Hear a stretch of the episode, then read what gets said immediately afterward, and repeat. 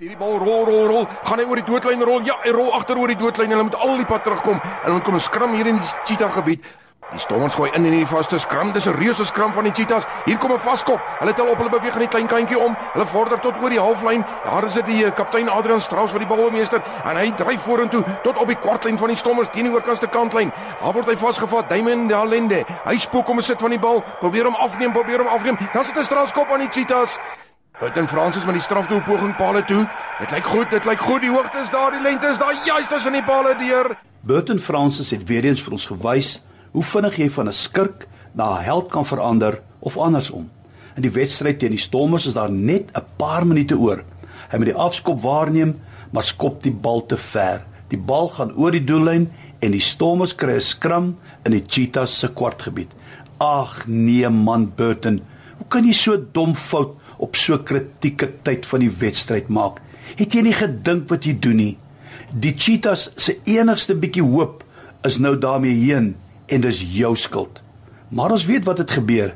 Die Cheetahs wen bo alle verwagting die skram en kry uit die volgende beweging 'n strafskop en die einste Burton Francis lê aan paal toe.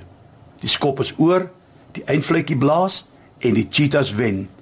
En die held Burton Francis. 2 minute vroeër was hy die skurk met sy swak skop, maar nou, 2 minute later, is hy almal se held met 'n briljante skop. Dit laat my nogal aan die rower aan die kruis dink.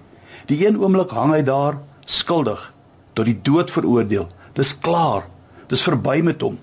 Hy het nie tyd vir 'n lang gebed om gou kerk toe te gaan of Bybel te lees nie. Dan rig hy net 'n eenvoudige versoek. Dink aan my, Here, wanneer u in die koninkryk kom. Dan kom daar die wonderlike woorde van Jesus: "Voorwaar ek sê vir jou, vandag sal jy saam met my in die paradys wees." binne 'n oomblik verander sy hele lewe van 'n veroordeelde rower en sondaar tot een wat saam met Jesus in die paradys ingaan. Wat 'n radikale verandering en dit binne 'n oogwink. Ek weet nie waar jy jou vanoggend bevind, held of skurk, sondaar of verlos, maar wat ek wel weet, as jy vir Jesus vandag vra, Here, dink aan my, sal ook jy daardie fantastiese woorde hoor. Vandag sal jy saam met my wees. Met ander woorde, ek vergewe jou. Ek verander jou omstandighede. Ek verander jou verlies in 'n wins van 'n verloorder en 'n skurk na 'n wenner en 'n held. En dit gebeur oombliklik, die oomblik as jy hom vra.